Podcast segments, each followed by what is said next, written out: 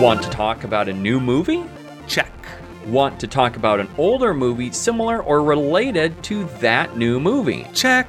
That's what you can expect from Quality Check Podcast. It's a new podcast on the Studio DNA network hosted by yours truly, Drew Douglas, and Daniel Posey. Every other Tuesday, we'll talk about a new movie and an old movie to see how the film's quality holds up.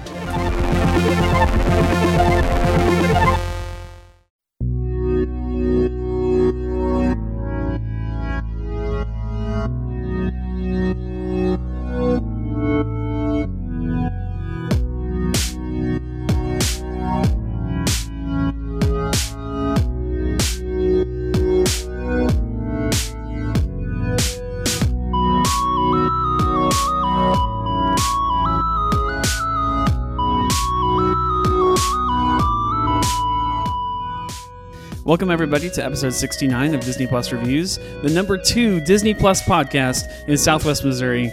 Okay, not really. I'm Phil Sousa, and I'm here with my good friend and co host. He's got more of a podcast body. It's Grant Youngsma. How's it going, Grant?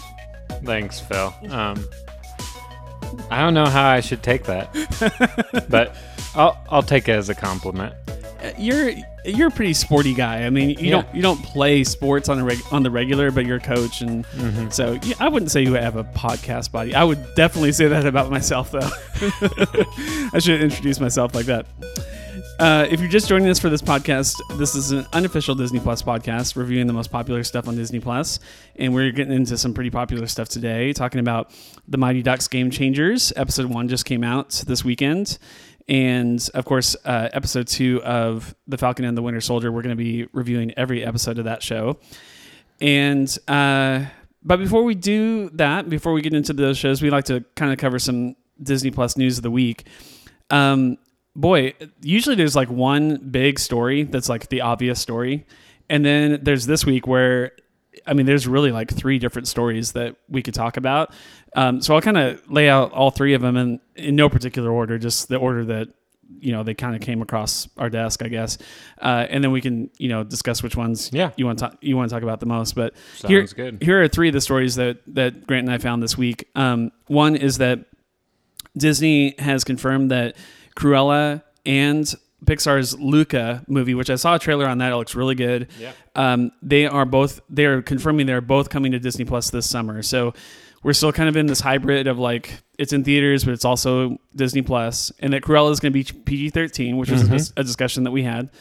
Um, the other uh, second story was that um, after a ton of black, back and forth and like non-committal responses and stuff from Disney Plus, uh, Black Widow is going to be on Disney Plus. It's going to be the premiere thirty dollars presumably thing. So it's uh, been delayed as well. It's not coming out when they thought. Um, they're going to delay it to July, and then they're, they're going to release it on Disney Plus as well as theaters. And then the third story is that we knew this was coming for a while, but that Disney Plus is indeed this week raising its prices. So um, it's been six ninety nine a month, and whatever it was per year, I didn't look that up. Uh, it- it's going up to seven ninety nine if you're paying monthly. Yeah. So you're you're uh, you'll see an extra dollar on your uh, on your credit card bill every week. So which of those stories you want to talk about first? Well, I would say now that they've officially announced that Black Widow is going to go to Disney Plus at the premium cost, I would say we finally have the official date for Black Widow. I don't think they're going to delay it at this point. Oh, I think you're right. Yeah. So I would definitely say we're finally going to get Black Widow on July 9th. And Boy, that that movie's been delayed so many Yeah. times. It's crazy. and like you and me have talked, maybe this isn't one of the best Marvel movies because it's just been kicked around like so much. So, I mean, I don't really know what to expect cuz I mean, once it's all said and done, this movie's been delayed almost like a year and a half. So, I mean, maybe it just isn't as good, especially when it's fallen behind. Like, they'll have already done three TV shows before we get Black Widow. Yeah. Or maybe it's just not very prominent in the direction that Marvel's going right now. Yeah, I mean, it just depends on how you look at it, right? Like they, they may that Disney may be holding its card because it's so good. Like like Yeah. they're like we want the we want to release this in theaters because of how good it is. Like we want people to experience it in that format. Um, I mean, I think I think just about anyone could tell you this, and Disney's definitely going to tell you this that the way to watch that movie is going to be in theaters. Like you can watch it at home, but it's not going to be the same experience as watching it on a big screen with huge Yeah. surround sound all around you. So I think they they really have just kind of been waiting, waiting, waiting for theaters to open. And I don't know if it was just because theaters are we're not we're not looking good for May that they decided to push it back to July. Um, I feel like July is pretty safe. Like I think I feel like theaters will be Yeah. mostly open by then, uh, depending on where you live in the country. But um, And especially with California opening up again. Because, I mean, I think I read somewhere that Disneyland's scheduled to open next week or something like that. Okay. So, cool. I mean, I feel like we're kind of getting back to whatever normalcy is at this point. Yeah. Um, I'm, I'm I just am reading this. I didn't see this story, but um, like the Shang Chi and the Legend of the Ten Rings is the next movie that they're, they're going to have after Black Widow. That's also been delayed. Yep. So, pr- I mean, pretty much everything that they had on their slate is kind of okay. Let's push it back a couple months. So Yeah, I think everything just went down one slot. yeah, So Black Widow took the spot that Shang-Chi was supposed to. Mm. And I think everything just went back one spot. yeah. Yeah, they they're obviously not going to release Black Widow and Shang Chi on the same month, so they're like, All right, let's spread these things out a little bit. Um, yeah, I mean, I depending on, the state of COVID, and I mean, I got my first vaccine shot this week.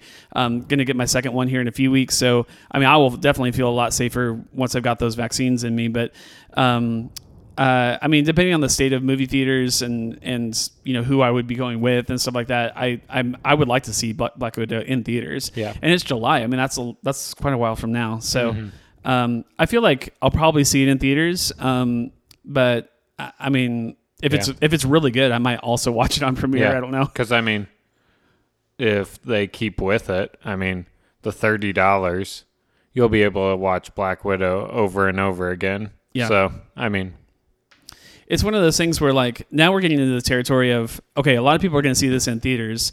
So is Disney Plus going to make as much money on Premiere if people are just going to their local theater to see it for ten bucks or whatever or fifteen? Um, but at the same time, and, and then you think, well, okay, but they're going to love it and they're going to want to go go home and then watch it again a week or two later. But if it's three months late, oh, I'll just watch it in three months. Well, then you're not going to get Premiere because they'll just wait. They'll, Yeah. they'll just wait until it's free. Mm-hmm. So, because it's going to be free, you know, the first week of October. yeah. So if you can just wait until October, you'll probably just go the, see it in the theater and then just wait until it's free. Yeah. But So- I mean, I still think they'll make plenty of money on it um, because there are still a lot of Marvel fans out there that won't want to go out. Yeah. So I feel like they'll be fine either way. Yeah. Um, we'll kind of stay on that topic. So Luca and Cruella are the, are the other ones that are coming to theaters. So Cruella is coming out May 28th. So that's they're actually kind of sticking to that date. Yeah. Um, end of end of May.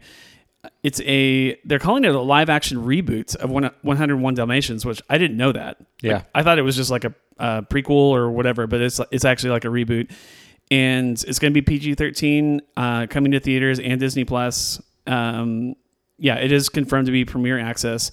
And then what's really interesting to me is that Luca is is the next Pixar movie. We've gotten mm-hmm. a, got a couple of those last year, getting another one this summer. It's coming out June 18th, just a few weeks after Cruella, and it is coming to, to theaters and Disney Plus. Or no, it's is is it skipping theaters? It, That's what this article is saying. yeah. I mean, I wouldn't be surprised. Okay, so it's only coming to Disney Plus is what is what I'm reading. They they could change could change that obviously. It's only coming to Disney Plus and it's going to be free. Like it's going to be just included with your Disney Plus. Yep. So here's my question: What what what does Disney think about Pixar? Like that they're just releasing their stuff for free? Like I, I kind of feel super like weird. what they think about Pixar at this point is they know that they're going to get more subscribers because of this. Yeah, And it's not one of those things where people would like pay money, but they know that with all because I mean, Pixar really has never had a bad movie. Right. And so I feel like it's almost like that they know that, yeah, we probably won't make as much on this movie, but in the long run, we're going to get more subscribers because of this movie. Yeah. Yeah, it's super weird to me that like their live action stuff, Cruella, um, Black Widow, presumably Shang Chi, if it comes to Disney Plus as well, is all premiere access. You Yeah. 30, 30 they're taking your thirty dollars over and over again. But with Pixar, they're just not interested in doing that. Like they didn't do that with um, Onward, which uh, that was kind of a weird hybrid situation Yeah. where you know COVID hit like as Hon- as Onward was in theaters. But when Soul came, they're like, no, we're not eh, we're not going to take your thirty dollars on Soul. Just watch it for free. Mm-hmm. Now it was around Christmas, around time where p- people are spending money, and I thought at the time I was like, okay, well they're just trying to get people into Disney Plus, get get your subscription in now, and we saw them jump up to hundred million subscribers, so maybe that worked. Yeah. But with in June, like it's kind of like, do you guys really need this? Like, I, like a lot of people are still holding their subscri- subscriptions because they're watching all this Marvel stuff, and Mighty Ducks is out. It's like, you know, I don't know. It's, it seems like if they asked for thirty dollars to see Luca, I feel like they could get it from a lot of households. But Oh, yeah. I would agree. um, so it's interesting to me. I it, it is an animated thing. Pixar's always going to sell numbers, so maybe they just think that, like you said, it's just going to get people on board if they've Yeah. been kind of holding out. And I mean, I I feel like they'll get plenty of subscribers. Uh, and I mean, at least they're getting the eight bucks at that point too, Yeah. Oh, that's true. Yeah, higher prices on the monthly too. or at least they're. I mean, if they sign on for a year, they're getting eighty bucks. So Yeah. Uh, I guess that's a good um, intro into the last story. So um, it, prices are going up. This is not something that is a surprise. I, you know, they Disney's been talking about it for months now. But um, any story here? I mean, what what's the discussion on this? I guess just that. I I- mean, I, mean- you're, you're getting more. yeah, I mean, I feel like this would be a bigger story if they were moving up their prices like four or five dollars a month. Right. But I mean, it's only a dollar. So, I mean, and we've already talked about this. You're getting new Marvel stuff for the rest of the calendar year every Friday. Yeah. So, and I mean, soon Star Wars will be in this, and soon, I mean, we have Mighty Ducks right now, which we still have like nine more episodes. I believe that was a 10 episode. And then you get High School Musical coming in May. yeah. So, I mean, you're getting new content every Friday. So, if they want to raise it a dollar, it's not really that big of a deal Yeah. whatsoever. I agree. I, I don't think anyone's going to balk at this. Like, No. Uh, especially with all the new stuff that's coming. So it went from seven dollars a month to eight dollars a month, from seventy dollars a year to eighty dollars a Yeah. year. And um, if you already paid for the year, like it's you know your grandfathered in. It's not not like they're gonna you're gonna see like a dollar charge you know on your on your credit card Yeah. a month. So you're already in. The it's it's uh, fair to note that also their bundle prices are going up as well by a dollar. So Yeah. If you get Disney Plus, Hulu, and ESPN Plus together monthly, that used to be thirteen dollars. It's now fourteen dollars a month. Mm-hmm. Um, this is not a big jump, to be honest. And honestly, I always felt like seven dollars was a steal. Yeah. like, so and I still feel like eight dollars is a steal too. yeah, When you compare it to like Netflix or HBO Max, I mean they're still almost seven dollars cheaper than both those because I believe, depending on what Netflix package you have, I know HBO Max for sure is fifteen bucks. yeah, So I feel like compared to, and I mean, there's no streaming service like it. no, I mean, unless you're, we've talked about this, unless you prefer DC over Marvel, I mean, there's no contest. Yeah, because there's so much stuff on HBO Max and uh, Netflix that you just go through and you're just like, eh, I'm good. yeah. Yeah, HBO Max fifteen dollars a month. You know, there there there are pri- there are services. Netflix is more expensive. I mean, there are services out there that you can pay more money for, and you know, Netflix is to be fair is doing a lot of new content this year as well. They in January they announced that they're putting out a new. I think they said a new film weekly. Like they're doing fifty two new movies this year. Okay. Um, so every week there's a new Netflix original movie, which is great. but what I always come back to is is it a movie I'm going to watch? Yeah, And exactly. If the answer is no, then they could release four movies in that month. But I, if I don't watch any of them, Yeah. I- they release zero movies that I care about that month. So, but the thing is, and I know we sound like Disney fanboys when we talk like this, but like it's Marvel, it's Star Wars, it's Pixar, it's all this stuff, and it's like I'm going to watch all of that. So like if even if they only release like a new show once a month mm-hmm. or a new movie comes out once a month or whatever, but it's all stuff that I'm going to watch, then I'm and I'm and I'm only paying eight dollars a month instead of whatever Netflix costs per month Yeah. right now. It's it, it's just, it's like a no brainer. So I, I feel like eight dollars a month is not a big ask. And honestly, like if Disney posed like it, let's say Disney CEO is is in the room with us right now talking to us, and he says, Call into the show sometime. yeah, call, call in and tell us, to, uh, speak to us like this. He he, he says, Grant, I'm is is gonna, we're going to take the seven dollars that we've always been taking, but we need your help. We need an extra one dollar a month, and we're going to give you new Star Wars. We're going to give you more Mandalorian. We're going to give you all this stuff. We're going to give you more, you know, a Marvel, a new Marvel episode every week for the entire calendar year, and all we need is like an extra dollar, like a dollar a month, and and you can get all that stuff. I, I suppose I could figure out a way to find one more dollar per month. Yeah, yeah. th- I mean, that's not even a cup of coffee. So Yeah. um, yeah. I, th- I think it's a no brainer. I can give up a McChicken, which McChickens are like one forty nine now. So yeah. I can give up my large drink at McDonald's for one day. There you go.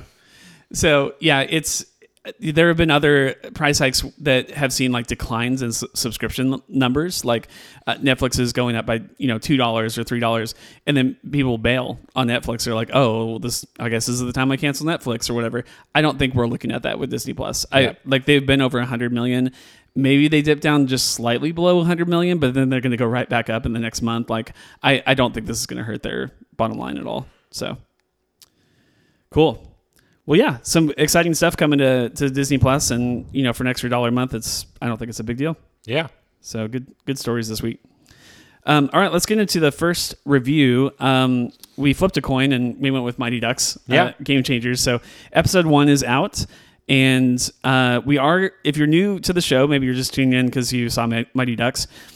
We are doing full spoilers. So if, you know, hopefully you're clicking on this because you watched the episode and Yeah. then you want to hear some people talk about it. So uh, hopefully you've already done that. If you have not yet watched Game Changers, just hit pause on the podcast right now. Go watch the show. If you're only tuning in for uh, the Falcon and Winter Soldier content, skip forward about 20 or 30 minutes and you'll find it.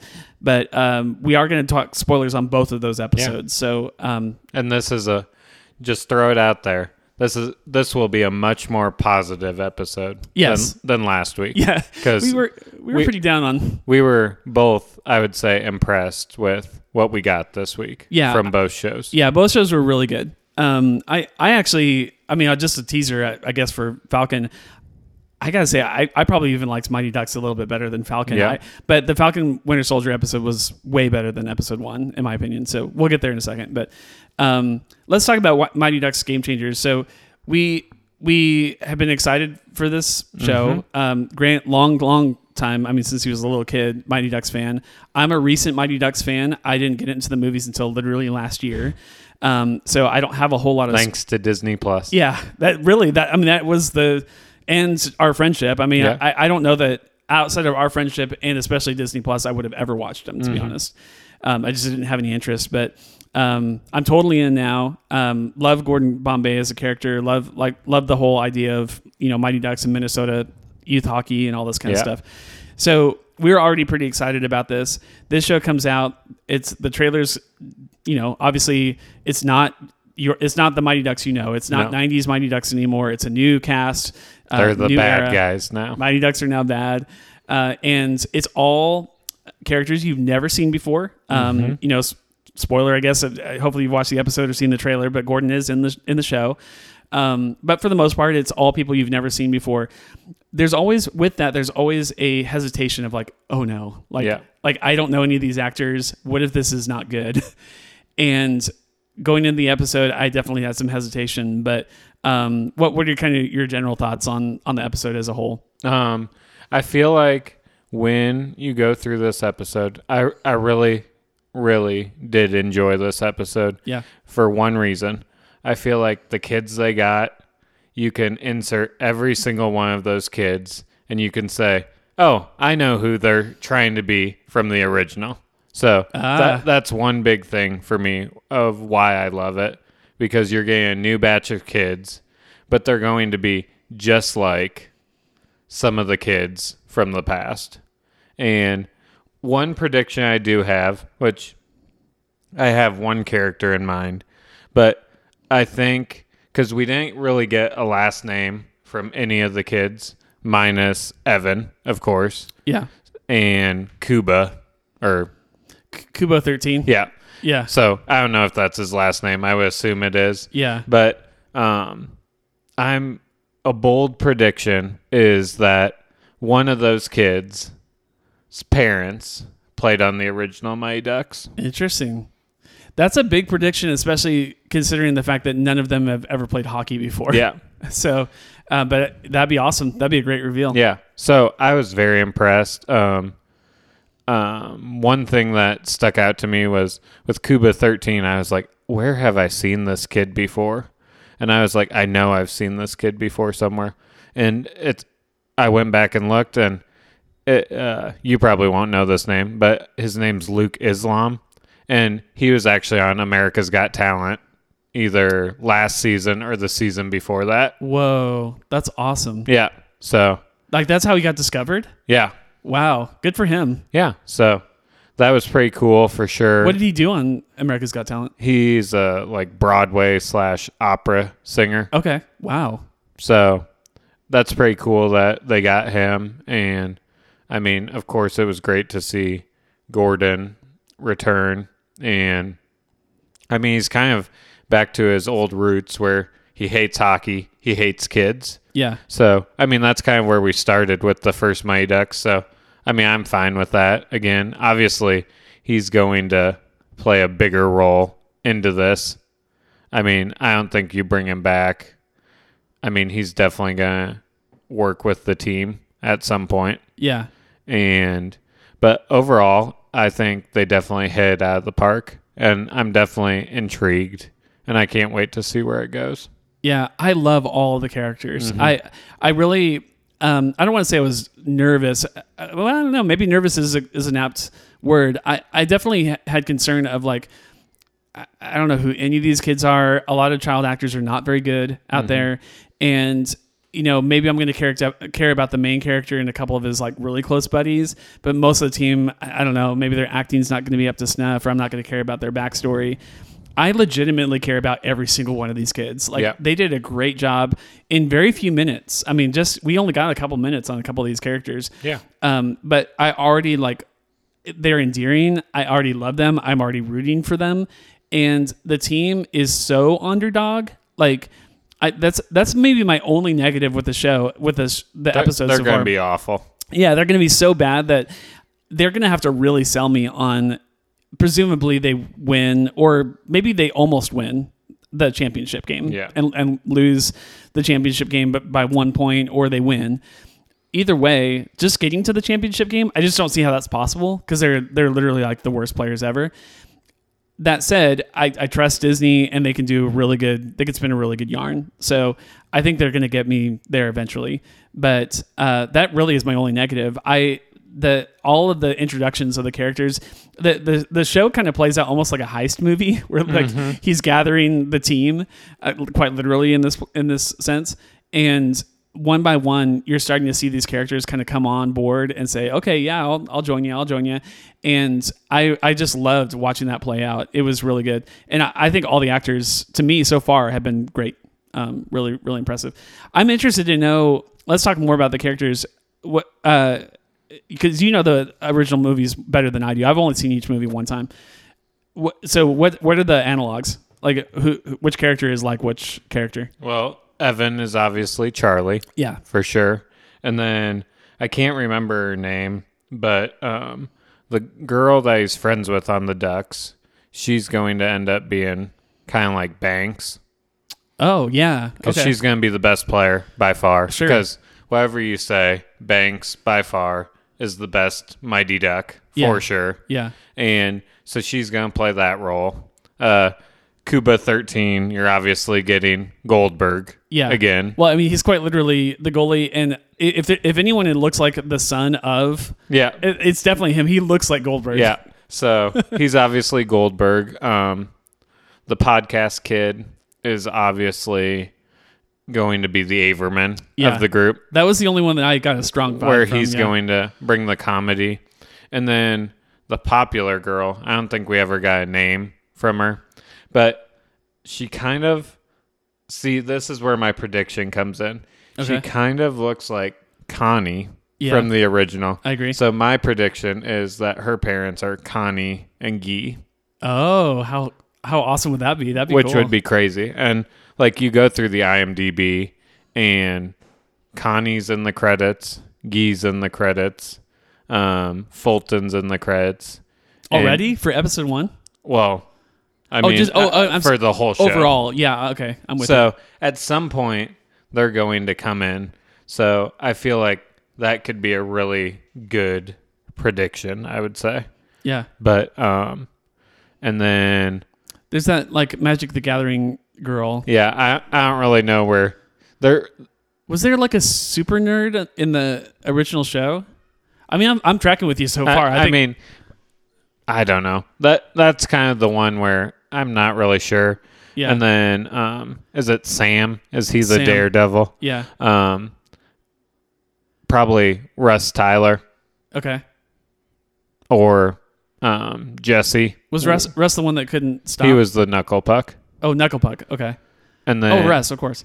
Um, or more Jesse Hall. yeah, So I mean, it's kind of one of those things where I definitely feel like at least the four characters at the beginning are definitely being replaced or being molded as this character. Um, and then um, the new kid with I'm just gonna call him the good hair kid. Oh yeah. Um, What was his name? I can't remember. So I mean, that also could be one where that could be Guy's um, son as well, because I feel like in the original Mighty Ducks, um, Oh, by the way, his name is Logan, and he's from Canada, Yeah. which I think is a little on the nose. yeah. So But um, I feel like that if this really popular girl is not their kid, I feel like Logan could be because I feel like in the original uh, Mighty Ducks, everybody was about Gee's hair. yeah, And I feel like that's how they're molding this kid as Yeah. well. that's really smart. And I'm another prediction that I'm going to throw out there. I just thought of this one. So it's not a fully thought about prediction. okay. But I feel like the popular girl and Logan are going to be an item, Okay. just like Connie and Gee. So maybe if Connie and Guy aren't together, maybe they're both single parents and maybe they rekindle their relationship through their kids. yeah. There you go. So You heard it th- here that, first. That was just a thought out prediction. It's it might not be foolproof at this point, but maybe. So uh, from the trailer, I wasn't sure how I was going to feel about uh, Evan Morrow, who's the Mm-hmm. son of, of the of the mom uh, in the in the show. Alex. Yeah, Alex. But I I really like Evan a lot. Like Yeah. he's he's got like I mean heart has already kind of come up in the show, but he has like a lot of heart and he his acting and like his delivery and his focus like in his eyes and stuff like that, he's really good. Um, but I, I kind of wonder if Nick the Stick is not going to be the the favorite of the show. He is so so funny Yeah. it it's almost like he like he may not even deliver a whole lot of serious lines in the show. Like whenever there's a funny line, they're going to give it to Nick, and he's going to be a, a, a fan favorite, I think for sure. So yeah, really cool characters. Um, so Lauren Lauren Graham, um, I mean, a lot of people know her from um, the uh, Gilmore Girls show, which I my wife has watched. I've watched a few episodes with her. Um, I wasn't feeling her character for the first half very much. I she seemed very stereotypical mom. Like like uh, are they going to give her any kind of nuance or you know gravitas? Like I I felt like she was very skin deep until about halfway through the episode. They you really see her like really getting after like sticking it to the man. And then they do that awesome thing with the where she's like kind of I don't think I, I can't tell if there's going to be a romance between her and Gordon, but there's definitely a connection that they're making with each other. And he she l- lets off like just in passing that she used to do like um Figure skating. performance, yeah, uh, figure skating, and how she did this routine to this Whitney Houston song.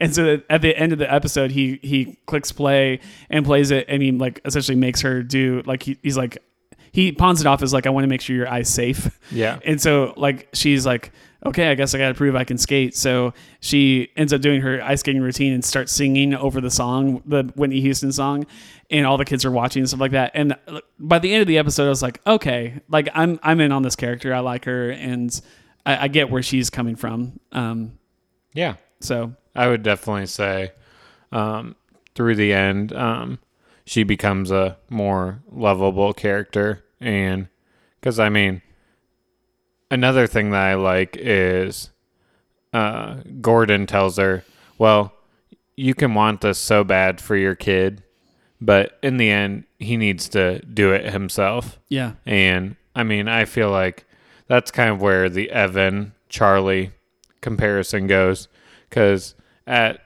some at one point Gordon goes from being the heart of the Mighty Ducks to Charlie becoming that.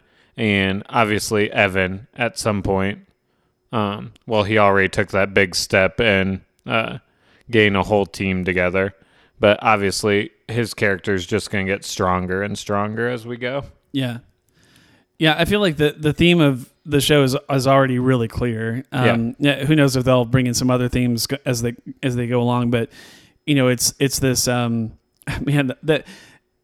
It, it seems almost unbelievable, but you know there are parents out there in in the real world that are really like this. But like Alex is like chiding all of her like coworkers and you know Yeah. friends of friends and stuff like that for just doing really stupid stuff and like um you know bringing like personal trainers to the I mean it's, it's youth hockey like Yeah. these are this is the 12 to 14 league um you know she's like the 6 a.m practice the thousand dollar clinics you brought two private trainers to your kids practice like you know it's it's you you're watching this and you're like One's a sports psychologist or Yeah. whatever she Yeah. called him. um, and then she's like, shouldn't kids be able to play sports for fun? You know? Yeah.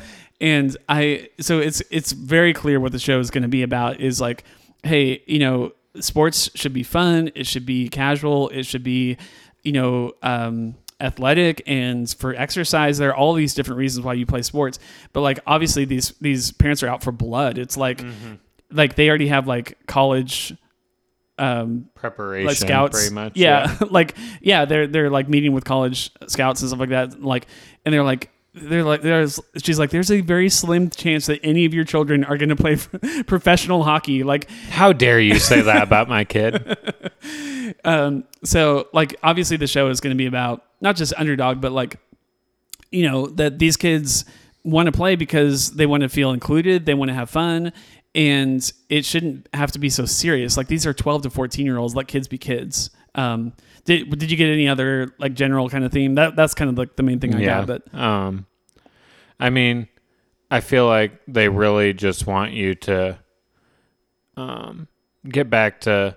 We already touched on this. Get back to enjoying the game. Because, Yeah. I mean, the Ducks, especially in the first movie, they sucked so bad at the beginning. But, I mean, were they having fun? Of course. And um, I feel like this is how, I mean, if I wanted a reboot done, this is kind of how I wanted it. The formula was already there. yeah They just needed to follow it. Yeah, I want to I want to touch on that point because I think it's a really good one. I we thought we when we first heard like rumors of this show and we knew, knew nothing. We're like, are they going to reboot Mighty Ducks? And essentially, no. Like this is like in the universe of the Mighty Ducks, uh, where they've won ten championships and they're like everyone knows they're the best Yeah. but they and they they're doing this show perfectly i think in my in my opinion how they're doing just enough nods and winks and you know can you believe they used to quack adorable you know Yeah. like like they they they're they are aware these kids are aware of the ducks Yeah. and they know their history and they know the minnesota miracle and they know gordon bombay but they are doing their own thing. It's Yeah. their own story, it's their own show, and they're going to tell a very different story from the movies. And that to me is perfect. Like Yeah. that's exactly what they should be doing. And I mean, I don't know if you watched the sneak peek for next week, No. but I mean, they were, have their first practice, and then there were beach balls. So I mean, I feel like there's going to be an Easter egg here and there, I love whi- it. which is perfect. Yeah. Keep doing it. Yeah. So I am I'm bought in. Um I definitely think we will get those cameos because I mean the people that got together for a quote unquote reunion they were filming future scenes Oh, yeah. for the show. Yeah. It wasn't just a reunion. Yeah. No, they weren't just getting together for uh, drinks and Yeah. hors d'oeuvres. They're definitely going to be in it at some point, which I absolutely love. Uh, let's talk about Gordon. Um, so I, I wasn't sure from the trailer how much he would actually even be in the show. Like, I, I really thought they're just going to have him cameo. Okay, here's your Gordon Bombay. Okay, now now get off the stage. But boy, like he he seems to be very central to the Oh, yeah. show. Um, obviously, he's not the coach. That will probably change at some point, is my guess. But he he is already we've already seen a turnaround in his character like you said already he's no hockey at my rink. Um you know that's why like she's calling all these ice rinks to find a place where for her hockey team to practice. And that like the ice palace isn't even on the in the He yellow literally pages. has a sign that says no hockey. Yeah. so but and she finds it because she's like doing work. She's like helping people like leave their apartment Yeah. evicting people essentially. And she sees the sign and she's like what? The ice i've never heard the ice palace. And this is like run down junky place and it's owned and run by gordon bombay which is so funny Yeah, and which I mean, why wouldn't you have it like that? Because if you think back to the Mighty Ducks first practice, they were literally on a pond. yeah that's and true They they didn't have like a facility whatsoever. they were just on like a frozen over pond. yeah So I mean, Yeah, from the trailer, I- I thought, you know, this guy's gonna, Gordon's gonna basically be the Hans, right? Like he, he Yeah. he's not involved in the story at all, but he's just, he, he's just the the Yoda to the story. Like, let me get you from point A to point B. Yeah. But it looks like he's actually gonna be pretty heavily involved in the Oh, yeah. show. So, and which I'm I'm totally good for. I love Gordon. Um, he's already turned around from okay. I you know, I mean, he's to be to be fair, it's mostly about the cash. oh yeah, for sure. He's like, where's that where's that check?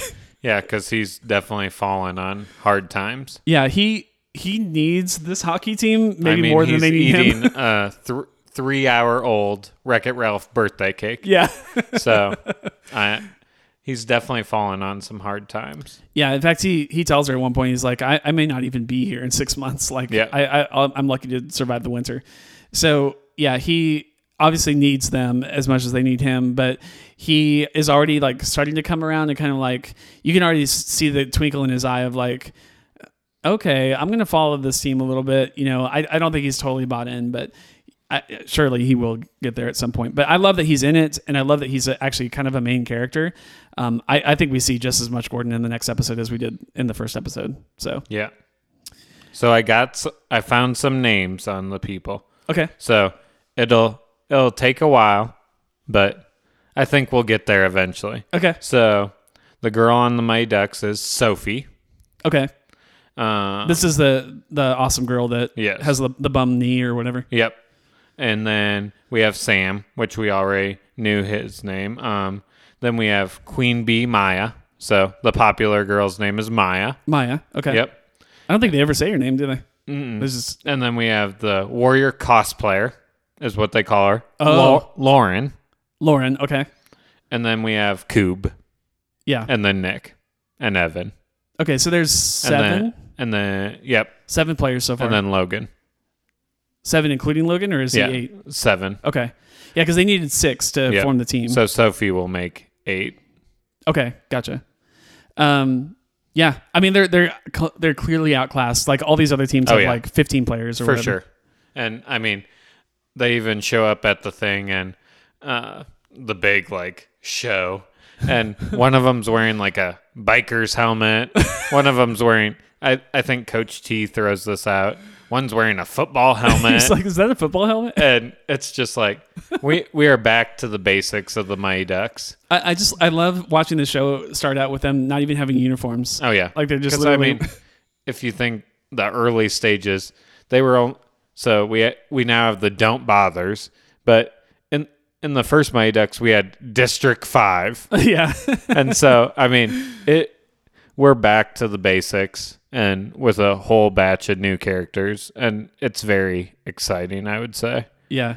That all the other teams have these like really cool names, like the the Bears, the Hawks, the Cardinals, and they're like, we're the Don't Bothers, which is obviously a callback to the the beginning of the episode where, um, basically is a Coach T is the Yep. the coach of the Mighty Ducks, where he's just like, hey, like you know, hey, if you're not a great player by tw- age twelve, don't even bother, you know. Which I wouldn't be surprised if he has some sort of backstory Yeah. with the original because they just call him Coach T. yeah. I mean, it could be somebody that has a connection with the previous.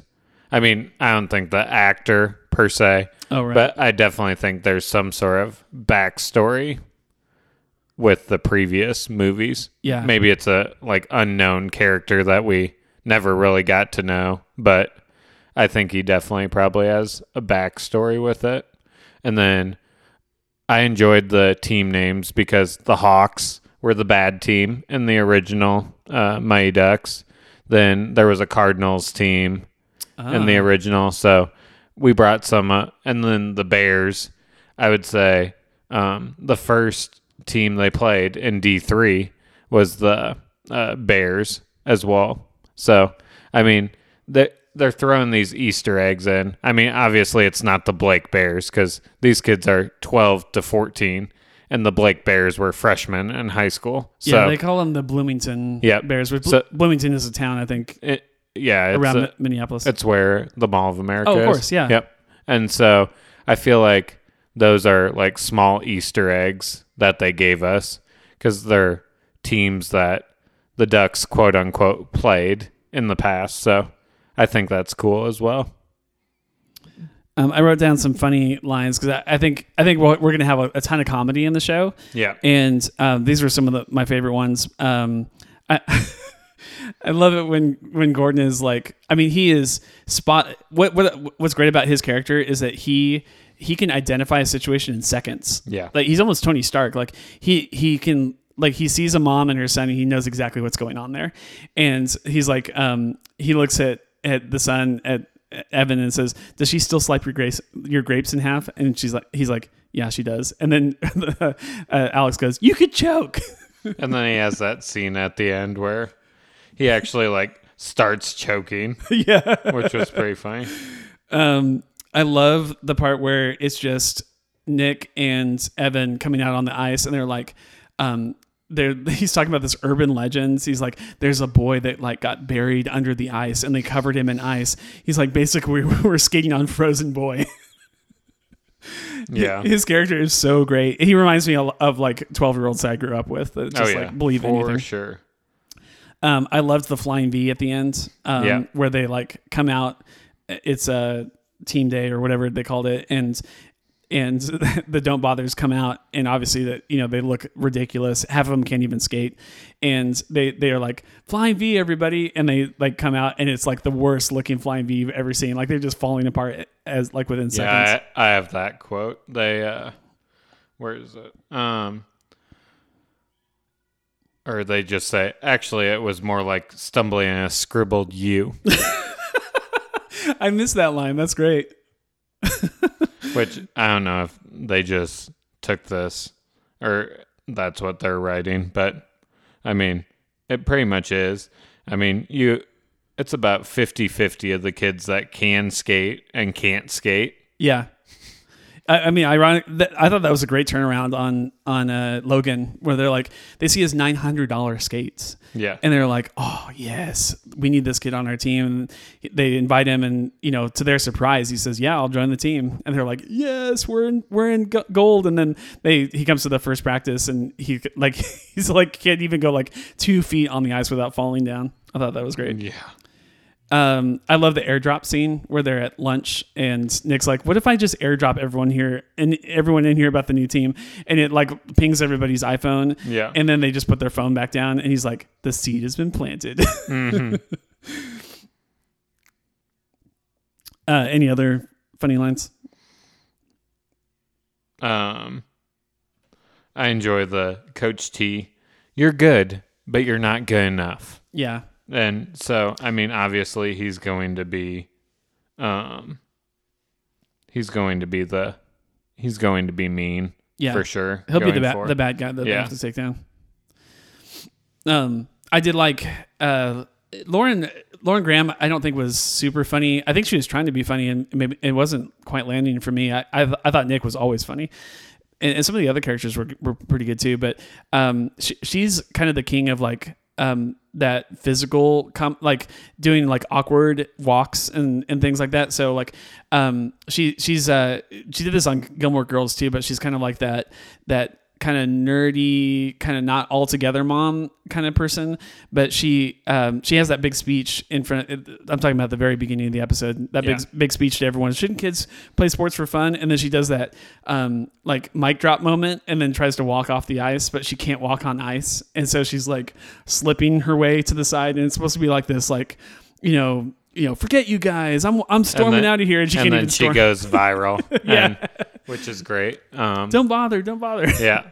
So the two things I will leave us with yeah, for Mighty Ducks are two things that I noticed, but um, unless you are like a diehard movie fan, it probably won't make sense. But um, the Mighty Ducks now play at the Hendricks Arena, which Hendricks is who sponsored them in the second movie, Oh, and then uh, Alex works for Ducksworth. oh, I didn't get that. Okay, so I knew that he she worked for a law firm. It's presumably his son oh, okay. now taking over the law firm. Okay. So there are a lot of Easter eggs out there, Cool. and um, it should be a great show. I, I do like that. She, again, more winks and nods, but I do like that she works for you know this really crummy, scummy law Yep, law organization, um, just like Gordon did in the first movie. Um, yeah, I, I have high hope high hopes for the show. Like I, I, I really enjoyed the first episode, maybe even more than I, I expected to. So um, I'm interested to see where it goes. I, I think they're doing just the right balance between adults and kids. Um, these shows have always been about the kids, but it's also been somewhat about the adults too. And they're showing like the Coco girl, which I think we'll see more of her. They're showing uh, Gordon and of course Alex and and you know maybe some of the other parents and stuff a little bit here and there too. But obviously this show is going to be 70-30 like you know gearing towards more towards the kids, but I want to know more about these kids. I want to see their first practice. I want to see all the antics that they get to get into at school. Um, you know, so we don't really even know very much about Sam, but he seems like a really interesting character. You know, like anti-establishment, but he has to take a dare. You know. Oh yeah, Um, so of course. yeah, So I mean, they're pretty, they're pretty diverse. Like all of them are very different Yeah. from each other. and I mean it's kind of going back to the roots Yeah, of Mighty Ducks. yeah, I mean they're a misfit team, kind of like the Don't Bothers. yeah. What so? In the same sense that WandaVision is not a show we're going to get a sequel to, like there's not going to be a Wa- WandaVision season two, in my opinion.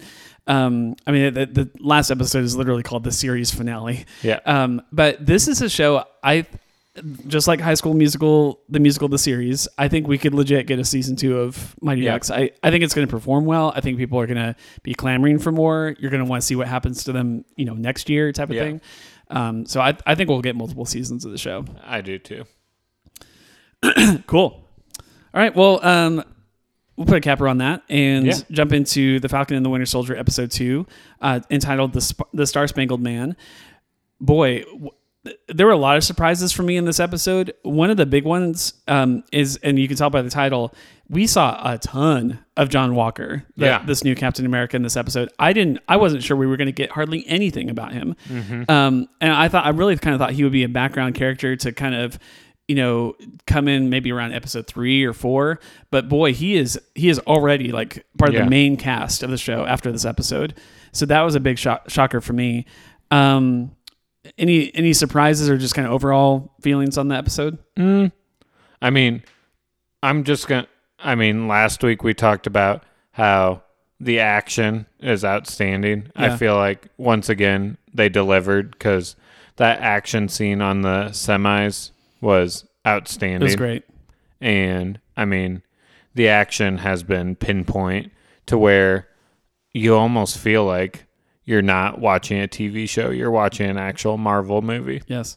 So, I mean, the first two episodes, the action.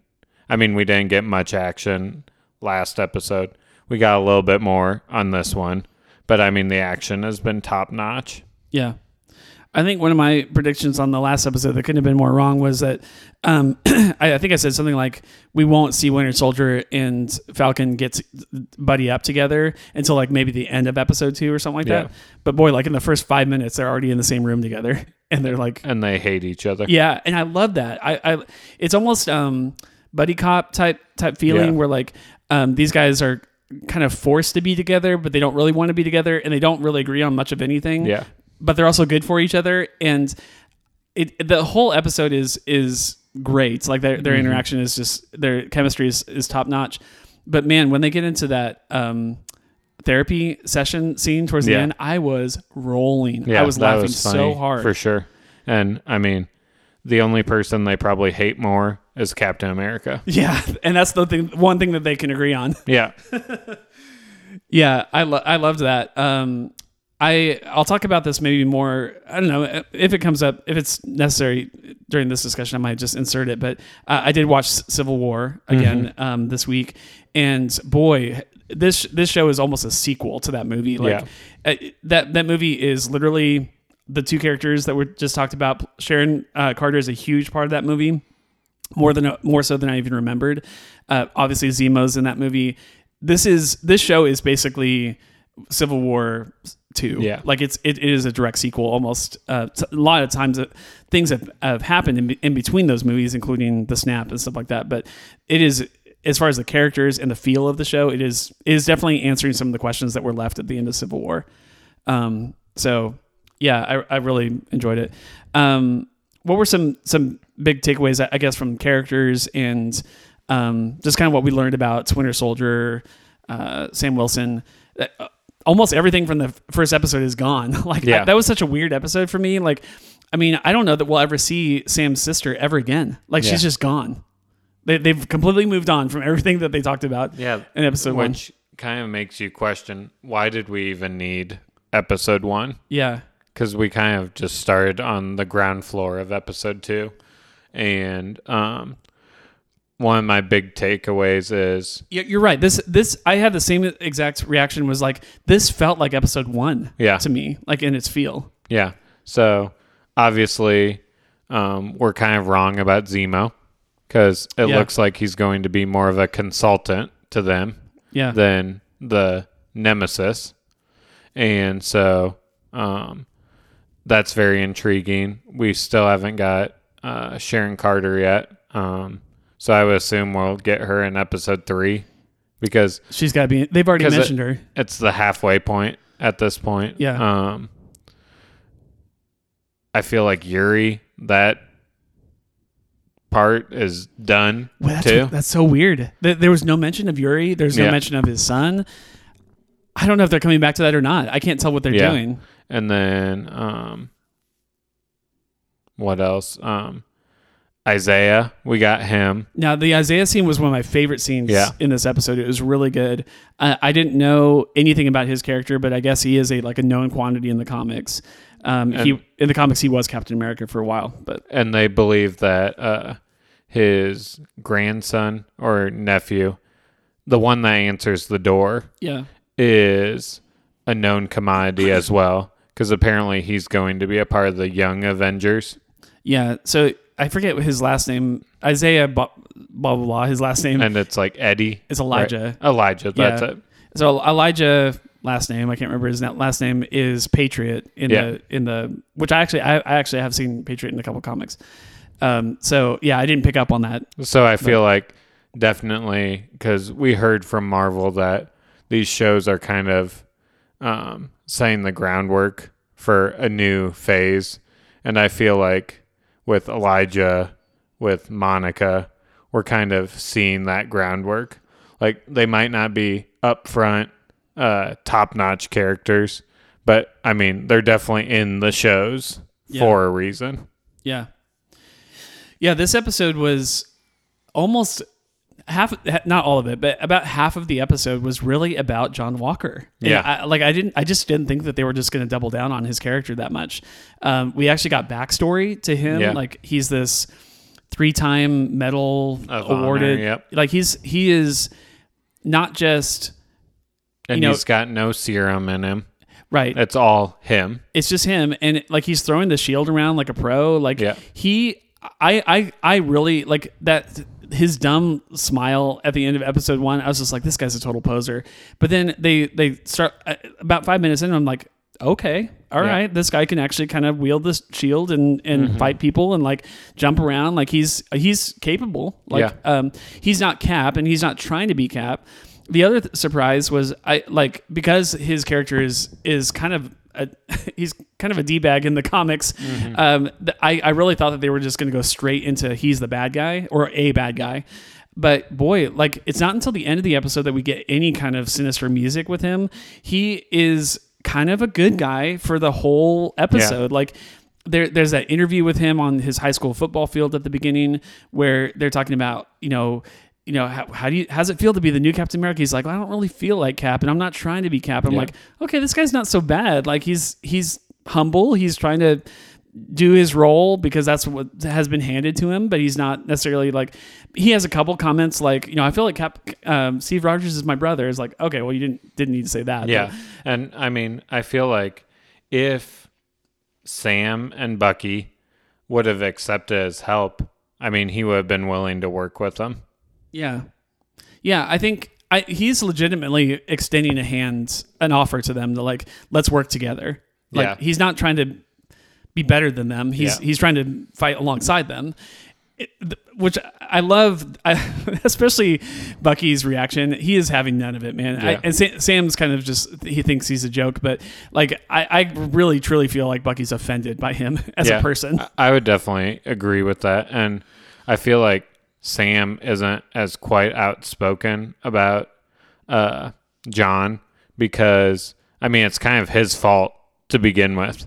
Yeah, I mean, he's the reason yeah, why we're at this point. yeah, And of course, he didn't know that this was going to happen, but it all resulted because he decided to hand over the shield. Yeah, that that is the that is the thread between the two episodes that that I I noticed. The, the same discussion that but that um Ro- Rhodey is having with with with Sam at, in the first episode Yeah. is happening again, except it's Bucky now instead of Yeah. Rhodey, and he's saying, you know, hey, he gave you the shield, you know, you he said you are going to be the next Captain America, and you said I don't want the job, Yeah. um, and and you basically spat in his face, and so but that's a lot of Bucky's ire for Yeah. Sam is like, you know, hey, how dare you do that to my friend?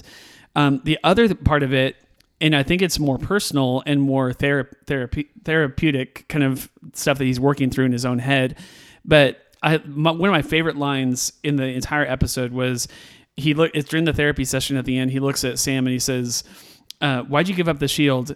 If if Cap was wrong about you, then maybe he was wrong about me." Yeah. and he says that with a ton of emotion in his face and to him he sees sam's unwillingness to own up to the you know step up to the plate as as of uh like a prediction of his own Yeah. uh, inability to step up and become the person that, that cap wanted him to be and so And Bucky's definitely hurt by Sam's actions towards him. yeah I don't really think. I mean, I could genuinely see that Sam doesn't like Bucky whatsoever, but I you definitely can tell that Bucky wants to get along with Sam yeah i mean because he- he definitely misses that void that Captain America left. Yeah, he just wants to get back into the fight, and, and honestly, we saw this a lot in episode one. But he wants to make up for all the wrong he's done. Yeah. It wasn't him doing it, but he remembers all of it. Yeah. Um, there's a there's a line at the end of Civil War which I think is really great. Where it's uh, so in Civil War, spoilers for Civil War, I guess, but um, it's revealed that Bucky, not really Bucky, but essentially Bucky killed Tony's parents, both of them, in, in a brutal way. And um, Tony says Tony is. He's literally punching Bucky in the face over and over again, or in the uh, ripping his arm off or whatever. And he says, "Do you even remember them?" And and Bucky says, "I remember all of them." Yeah. and he's talking about all the people he's killed over Yeah. decades.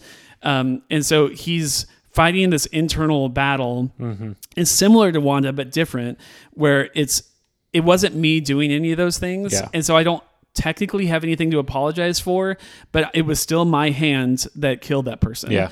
and and so I want to make up for all the pain that I've caused. Yeah. in the and world. I mean, the one thing that these shows have really been good at with WandaVision and now Falcon and Winter Soldier is it shows the imperfections of these heroes. So many times we and which I mean, if one thing is clear about the MCU, their heroes are very flawed. I mean, Tony is very flawed. I mean, maybe Captain America isn't as flawed, but I mean, he makes that choice in Civil War. And, but I mean, over and over again, you see the flaws in these heroes. And I, I feel like that's what makes them so likable and relatable. Yes. Yeah, I totally agree.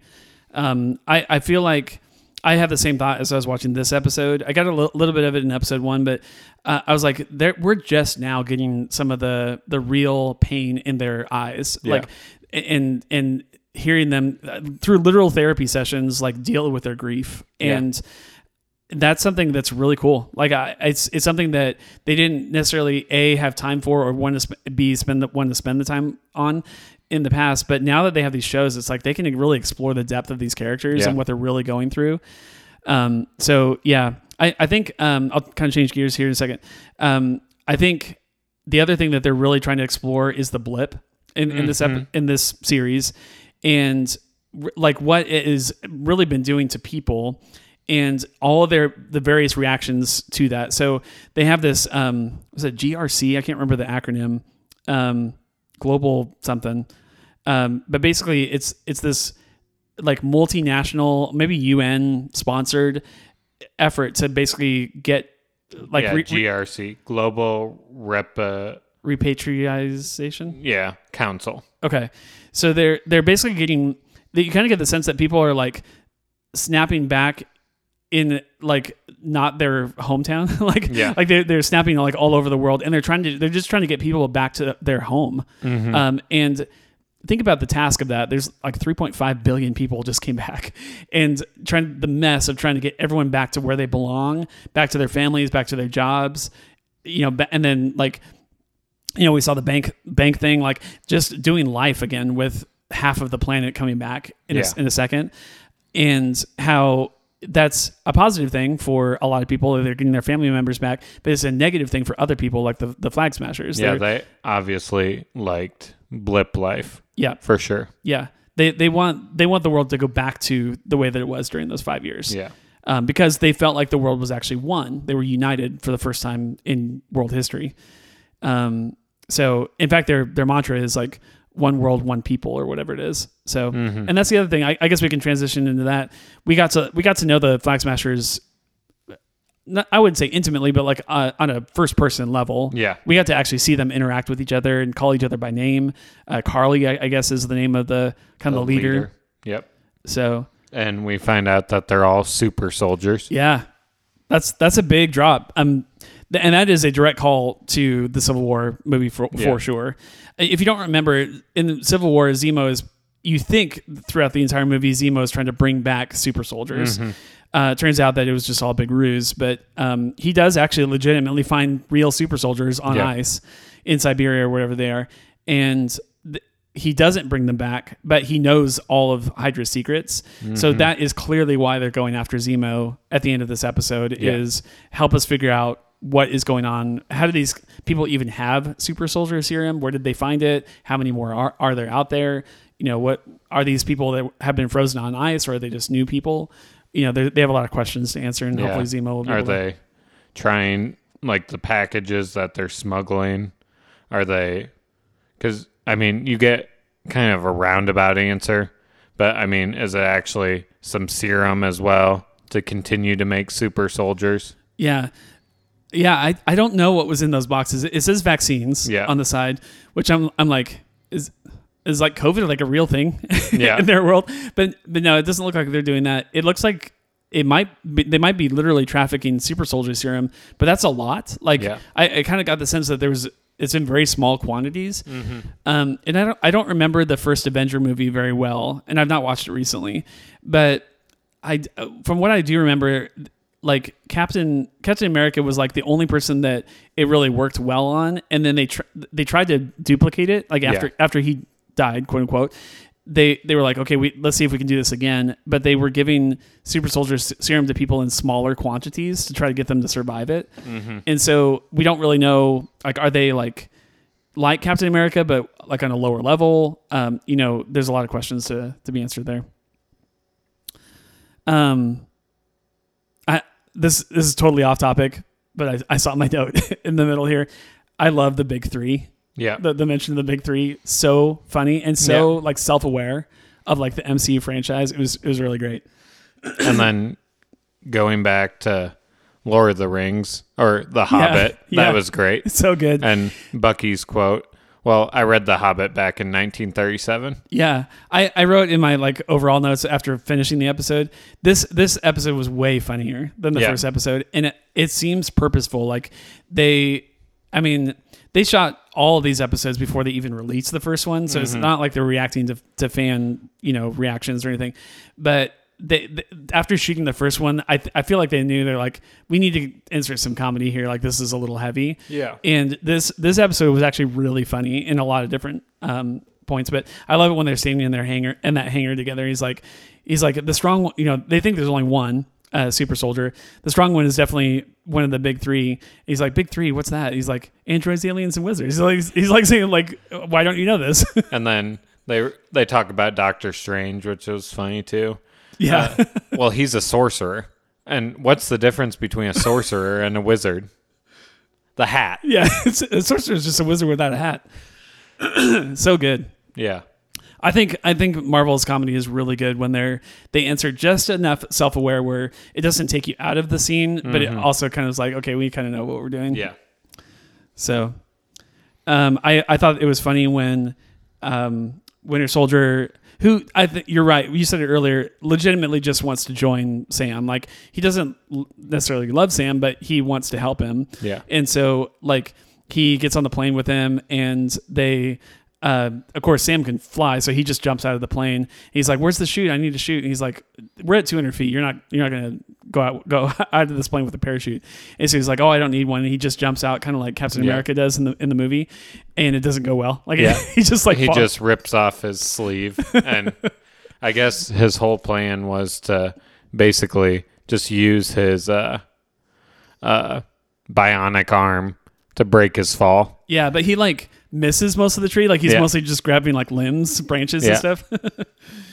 so but i mean that was very humorous as well Yeah, I loved watching that. Winter Soldier to me was a very serious character in the movies that he's Yeah. portrayed in, but now we're starting to see like the silly side of him, the funny side of him. Um, he's he's being more fleshed out as like an actual human. He's not been allowed to be a human. He's Yeah. basically been a, like a, a robot for for Hydra. So, um, I love the line where where uh, Sam says, uh, "A little time in Wakanda, and you come out White Panther," and then uh, and then Bucky says, "Well, actually, it's White Wolf." Yeah. and Sam's like, "What?" so I love the I did I love the reveal. There's a lot of like cool like little like oh you think you, you know what's going on well you really don't yeah um, they see like uh, Red Wing is going in there, and they're like, "Oh, um, you know." Bucky says, "I see three people," and Red Wing's like, "Actually, no, there's seven. And then he's like, "Wait, no, there's eight. There's one in the truck. They have a hostage." And then, and you're thinking Bucky's gonna bust onto this truck and like save this girl from Yeah. like and you know then captivity, he just gets wrecked. wrecked by carly Yeah, and i mean red wing gets wrecked by carly dude. In a she literally a like half a grabs second. it and then just smashes it over her knee yeah, yeah. So Red Wing's gone. Yeah. uh, they're gonna have to make a new Red Wing. So, and um, I'll insert uh, a Caitlin quote. Okay. Because she did watch it. Yeah. Um, she was on her phone for some of it, but her biggest disappointment in this show is why couldn't they get a more attractive person to play John Walker? Interesting. Yeah. I don't think he's ugly. Does she think he's ugly or just? Oh yeah. Really? Yeah. Interesting. She But- thinks Chris Evans is way more attractive Well, than I mean, that's. I think that's universally true. Yeah. But um, whose son is he? The actor? he is. Uh oh, crap. What's his? Oh, Kurt Russell. Oh, Kurt Russell's real son. Yeah, Okay. and Goldie Hawn. Yeah. I don't think he's ugly. I, I definitely can understand why he's not. His ears are like huge. um, he looks he looks like a dork in the in the helmet in the Captain America uh, mask. Which once again, if you're listening in, call into the show, and we would love to have you on. Yeah, he's really going to do that now. Um, Caitlin would love to talk to you. Uh, I, I like his character overall. Clearly, he's going to be a bad a bad guy. Like Yeah. um, at the end, you know, he's obviously um, you know, hey, we're, we're going to do this with or without you, and he's obviously going to a bad place. But And like they, I mean, Bucky and Sam, at one point they talk about stealing the shield. yeah, And yeah. like Sam goes back to like where him and Steve were like two years on the run. And he doesn't want to go back to that. Yeah. Yeah, they they've got to play their cards. They got to do this right. Um, you know, they're they're obviously going to go rogue and do their own thing, but um, yeah, they're not just going to fight Captain. I mean, like Sam's like, what are we going to do? Fight him? Like he's he's a, literally an arm of the U.S. government, or like, Yeah. or I mean, multinational government. So yeah, they can't they, they can't just do that. Um, And like they would look awful in the Oh, yeah. limelight too. I mean, it's civil war all over again. Like Yeah. it's it's them like literally fighting against the people that are you know also trying to protect people. I, I think that the government is like legitimately doing what they think is the right thing, and I think that's going to be a theme of this show. You're talking about themes is like you could be doing all the right things and still not be the right person. You could be have all the best intentions and still not arrive at the destination. And I think, you know, it's really going to come down to providence, I guess. Like, you know, that Captain America was always meant to be the right one. Yeah. Sam Wilson was always meant to be the right one. And this poser, you know, this other Captain America, whatever, he's a great guy. He's obviously very uh, loyal to the government and has all these medals and he's a great he's a great soldier, but he's not the right one. Yeah, For the job. for sure. And I mean, that's one of the things that I love the most so far about this show is Sam talking about how he isn't really um, good enough to be the next Captain America. And it's just, I mean, we got it in Spider Man Far From Home. Uh, Peter didn't feel like he was worthy enough to be the next Iron Man either. So, I mean, it all goes back to the uh, human nature of these heroes Yeah. that yes, they were chosen to by the two main Marvel people, but they don't feel like they're worthy of carrying on their legacy. Yeah. Yeah, that's good. Um, we we kind of touched on Isaiah, but then we, we kind of bounced right off of him, and I I think he's an interesting character. He's actually a character I would love to see come back in the series, but I don't know that they will. Isaiah Bradley. Bradley. is his Okay. Last name. Um, he's great, and that actor was amazing. like Yeah. he did a, a- really like awesome emotional Which apparently he's from Alias. oh, it says. I, okay, uh, he looks familiar to me, but I could not place him, and that's yeah, that's got to be it. yeah. It says he's alias is Carl Lumbly. Okay, So I don't know if that's his character's name or if that's the actor that plays him. Yeah, I haven't seen that show in 15 years, but um, I, he definitely looked familiar to me. So, and I watched every episode of Alias. I just don't Yep. remember it very well. But yeah, he um, he clearly has some super soldier serum still in him. And he's references like the guy that they tested super soldier super soldier serum on after Cap died Yeah. in the 1940s. And so like he like he talks about how he was like basically imprisoned by the US government for 30 years as they continued to test him and take his blood and like do all these like horrible things to him and he obviously has PTSD from that he's mm-hmm. completely destroyed as a person he takes that that metal thing whatever that was and throws it into the wall and it's, Yeah. it just sticks into the wall so he's obviously he's old but he's Still strong. yeah, he's still got all of the strength in his bones. And I just really, it was a short scene, but I really, I really like that scene. And Sam really connects to him and like wants to know more about him.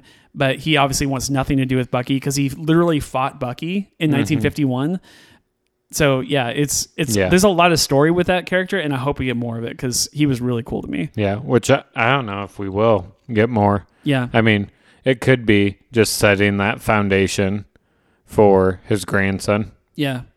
I feel like this show is going to go really fast and not come back to a lot of things. Like, Yeah. we've already done that with episode one. So, Because, I mean, we're already a third of the way through Yeah. the show. Yeah, that's true. And we've only gotten two episodes. And The- after next week, we'll be halfway through. Yeah. They, the, you know, showrunners already told us this, but like, it is, it's going to feel more like a movie where it's just like, Yeah. hang on tight. We're going to go pretty fast here.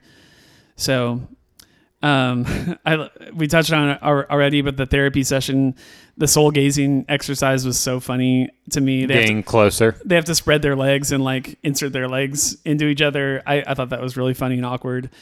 Um, they they both like hate the therapist, so that's another thing that they can kind of Yeah. agree on.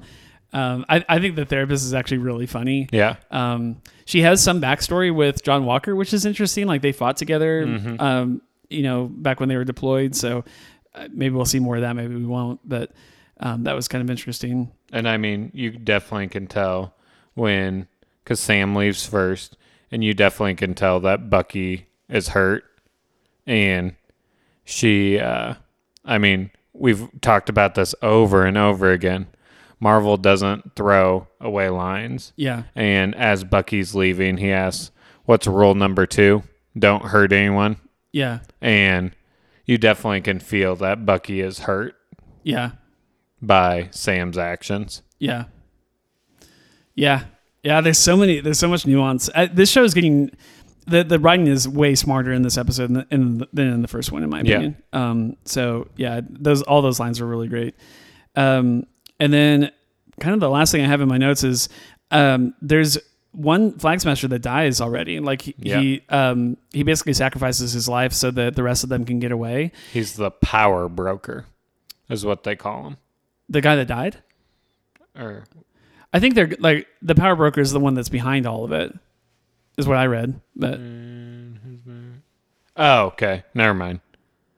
I was reading something yeah, else. I mean, there's been some talk is is Zemo the power broker? The like, power broker are the people that were chasing after Carly okay. at the end, Oh, okay. Interesting. is what it says. Okay. Yeah. Um. Yeah. Th- there's there's gonna be several factions in the in the show. Like th- there's the power broker. There's the flag smashers. There's obviously you know New Cap and um, what do they call the other guy? Uh, well, his Battlestar. Name, yeah, his name's Hoskins, Yeah. but Battlestar and Captain America. Battlestar Galactica. Yeah, and then uh, and then obviously Sam and, and Bucky, um, and then you know U.S. government. There's you know um, And there's then lots of different things going we're on. getting Zemo. A Zemo, yeah. in episode three. I, I legitimately think he's just going to be a consultant type person. Yeah. I, I don't know that he's they they they give him his own Marvel Legends, so maybe he'll be a bigger character than I think. But Unless he's pulling all the strings from inside prison. I, I think he could legitimately be the power broker, like Yeah. himself, like he's doing it from prison. Um, but yeah, he's still locked up in the same cell that we saw him in at the end of Civil War. Um, just having a grand old time. Yeah. um, but yeah, I what I liked about that scene where that one flag smasher sacrifices his life is is these are true believers. Like these aren't Oh, yeah. these aren't people that are just like doing this for was- the carnage or whatever. Because. I mean, it wasn't even it wasn't even Carly that. I mean, he literally said that he was gonna hold them off. yeah. Yeah, he's like one world, one people. Get get out of here. I'm gonna I'm gonna make it so you guys can escape. And he died for this cause. Like he, Yeah. I, I, and I think that's what makes the flag smashers to me so dangerous is that um, these people have nothing to lose and they believe 100 percent into Yeah. in the cause For sure. They're not going to be stopped. Because usually we see like with villains, we see them the people that they're working with very expendable. But I mean, this guy literally, I mean, Carly doesn't say anything to him, and he is willing to step up and just sacrifice himself like that. Yeah, it reminds me of Hydra. Like, Yeah.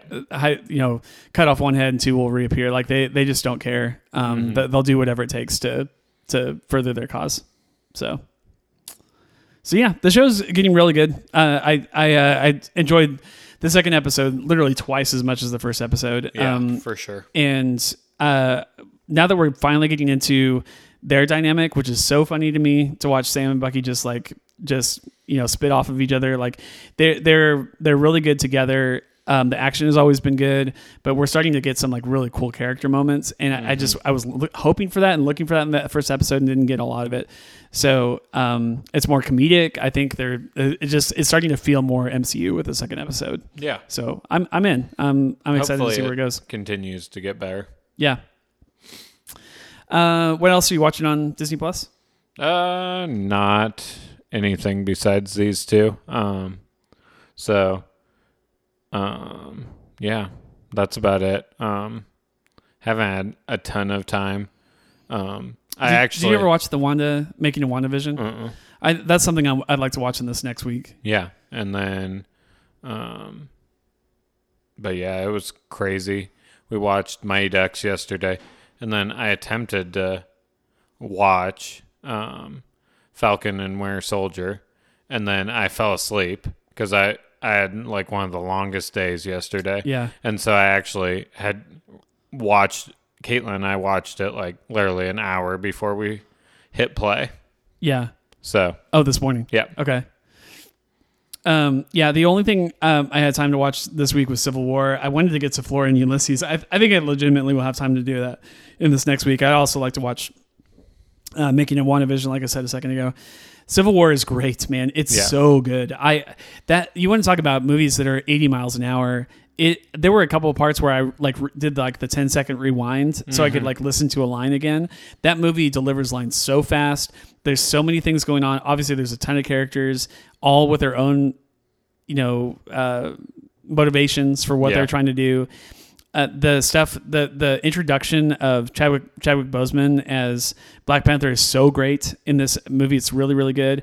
But then you you also have to remember like they introduced Spider Man for the first time in this movie, and there's a whole scene with Oh, T- Tony and Aunt May in the living room and all that.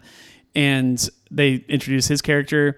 Spider Man is so great in that that hangar, the, the airport scene where like he's new to the squad, no one's ever seen him before, and is but he's like he he knows these guys like he's seen Captain America on TV a thousand times, and now he's having to like fight Captain America and take him down, and he's very you know um, like he's fighting his own self, like even having to do that. He's very confused about that. And um, the the six on six combat, I I think the six on six Civil War combat in that airport is some of the best combat we've ever gotten in any MCU movie. I, in my opinion, it is just as exciting to watch as the end of Endgame. yeah, It's really really for good. sure. So, yeah, and I don't know, just the whole premise of the movie. uh, There's several premises, but you know, the big one about how you know the Sokovian Accords and how they disagree fundamentally on like, you know, should we be reeled in or should we not? Um, there's a, a part where Tony reveal you know speaks to the Avengers. He's kind of the leader of the Avengers, and he speaks to them and he says, "Hey, you know, this you know." Joe Smith guy was going to be, you know, a father of two and loving husband and was doing all these great things, but we killed him. Like he, a building, we we um, threw a building on top of him and he died. You know, and the same thing happened to Zemo. His whole family died um, because of everything that happened in Sokovia. So he, um, you know, he's conflicted. Tony obviously is, and says, "Hey, you know, we need, we probably do need jurisdiction. We need, we do need to be reined in. Um, you know, we're just kind of doing whatever we want right now, and that's not working. At right now, we're killing innocent people." And Captain saying, "No, you know, that's not, that's not the way we're going to go. Like, you know, we can't be, um, you know, what happens when they say." You know, so some bad guy is doing something that's hurting people, and the UN says, "No, we're not. We're not commissioning you for this mission. Like, you're not going to go and fight this bad guy. What do we do then?" So, Yeah. yeah, I, I think it's really good, and it's you know, there's a when the movie first came out in 2016, there was a lot of like hashtag Team Cap, hashtag Team uh, Tony or Team Iron Man or whatever, And uh, watching it the second time, I was like, I totally get it. Like, there's no, there is not a right person in this movie.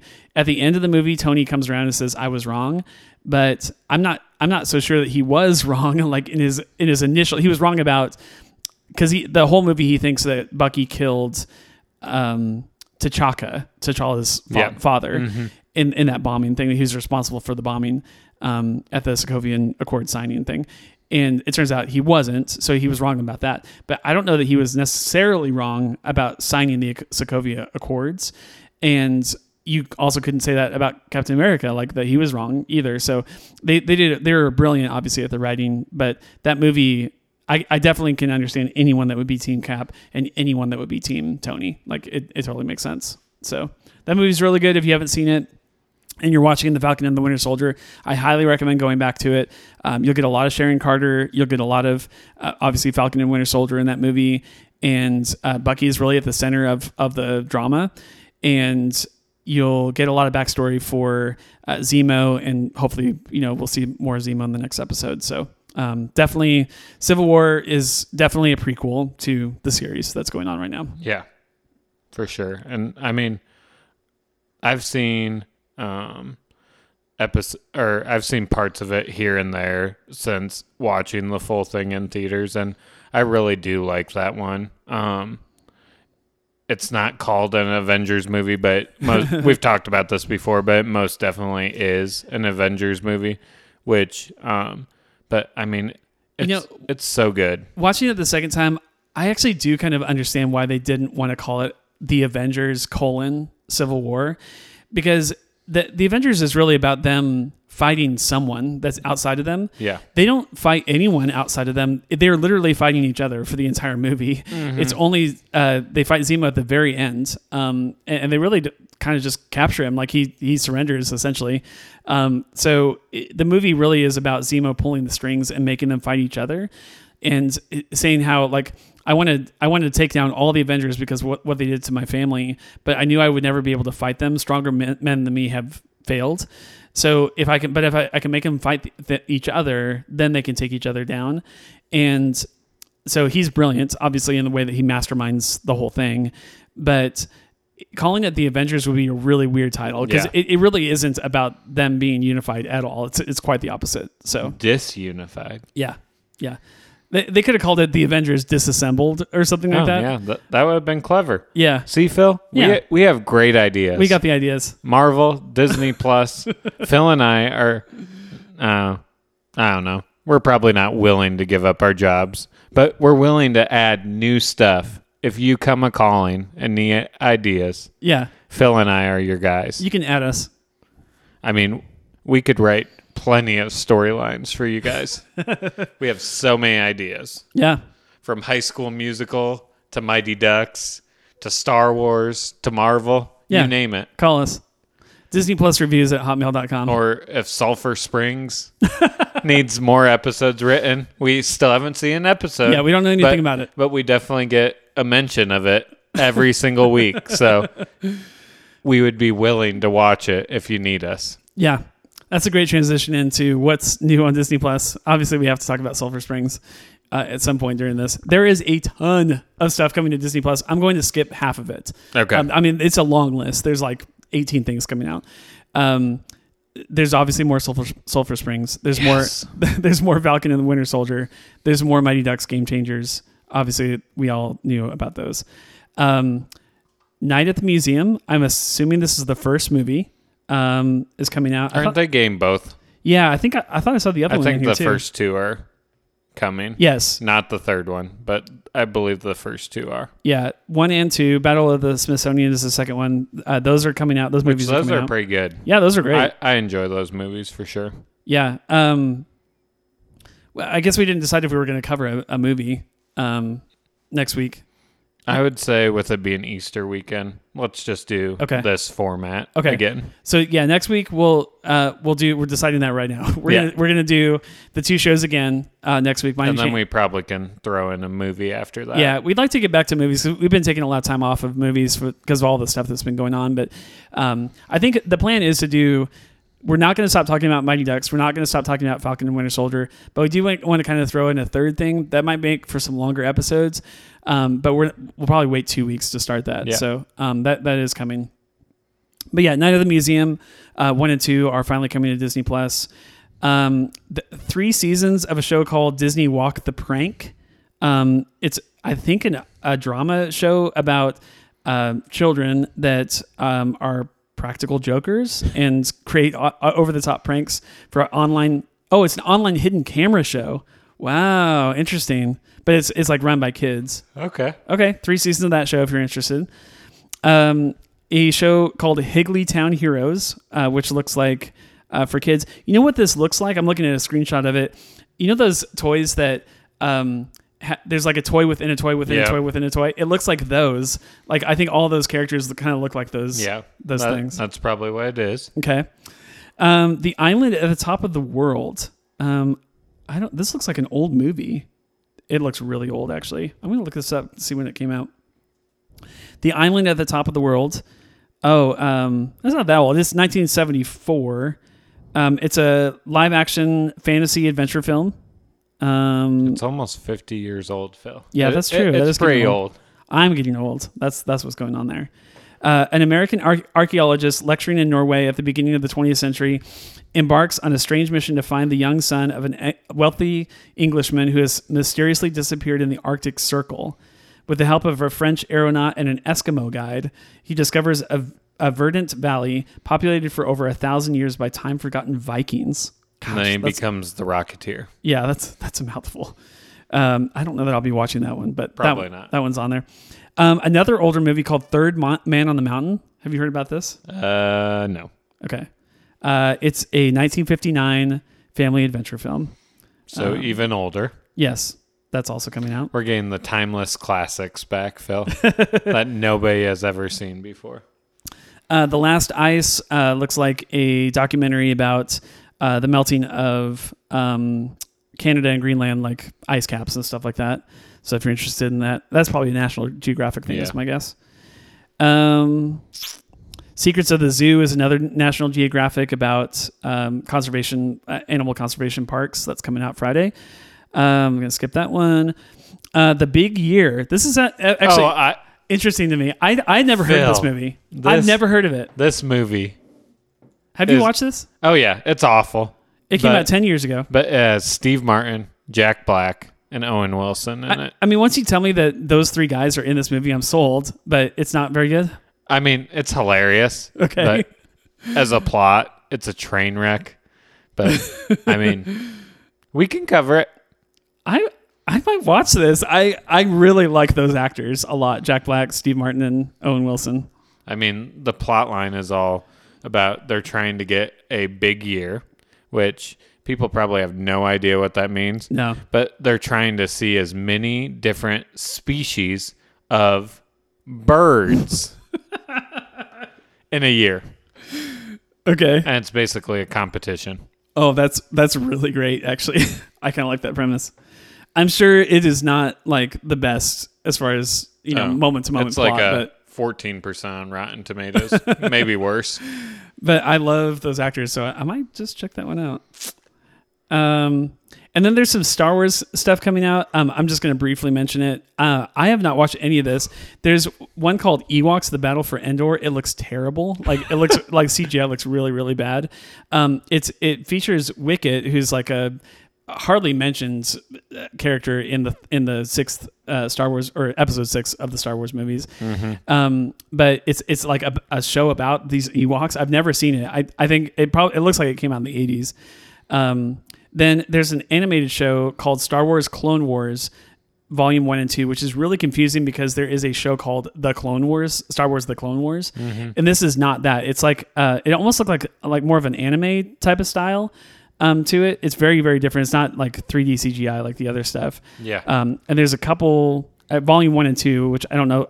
This look like like one off kind of movies, but um, I didn't do any research into this. It takes place in between episode two and episode three of the movies, so Okay. that's that's one I will probably check out just because I'm interested to see what it is. Then there was a television show in the 1980s. I did not watch it called Star Wars Ewoks. and it's it sounds like what I just described with Ewoks Battle for Endor, but it is an actual television show that was in America, Ca- Canada, and Taiwan. um, featuring the Ewoks, obviously from Return of the Jedi, two full seasons. It aired from 1985 to Oh, 1986, and it looks like you know what it looks like the animation style. It looks like the Gummi Bears. Oh, If, wonderful. if you ever watched that, Yes. So, um, Sign me up, Phil. yeah. Star Wars Ewoks bouncing here and there and everywhere. Yeah, I'm sure that the introduction is just spot on. Yeah. I will probably not watch that show. I am a huge Star Wars fan, but Star Wars Ewoks is not ringing any um, ringing my bell ringing my bell right now. And then the last thing, and I have to mention this because it's it is fascinating to me, and you know my history with this original property. There is a 1978 made-for-TV film called The Star Wars Holiday Special. Oh, in that th- that movie is not coming to Disney Plus. That movie will never come to Disney Plus, in my opinion. However, in the middle of this awful, awful, awful made for TV holiday special, there is a brief. It's like seven. It might be six minutes. A brief animated short in the middle of the movie. I think it's what the Wookiees are watching on television uh, for Life Day or whatever. But it's called The Story of the Faithful Wookiee, and it is the first ever, like ever released footage of Boba Fett.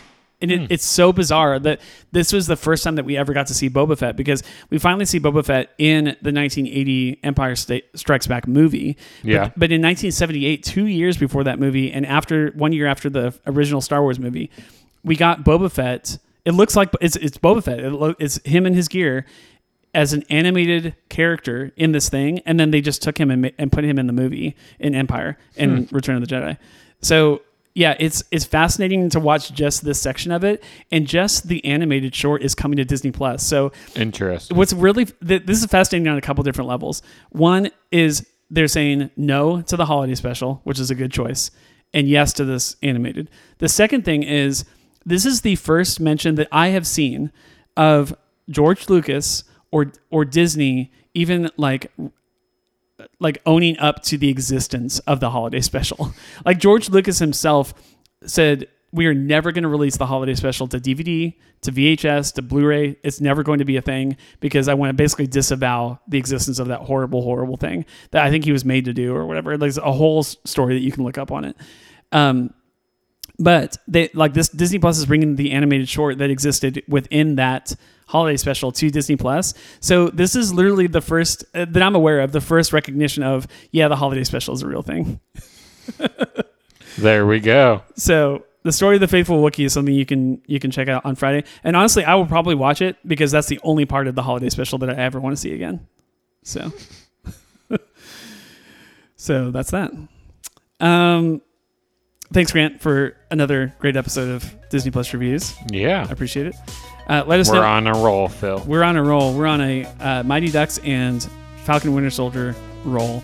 Let us know what you want to hear about on this podcast or send us your own review on something that you've watched on Disney Plus. We'd love to include you in the show. We've done that for several people that have written in. Uh, the way to, to, do, to do that is Disney Plus reviews at hotmail.com. Send us an email at Disney PLUS reviews at hotmail.com. Uh, next week on the show, we uh, you already know what's coming. It's episode uh, three of The Falcon and the Winter Soldier and episode two of The Mighty Ducks Game Changers. And then we'll probably throw, start throwing in some The movies. in a midway couple weeks. point. Yeah, halfway through uh, one of those shows, Yeah. fourth of the way through the other one. So join us for uh, for more of those shows next week. We'll see you then.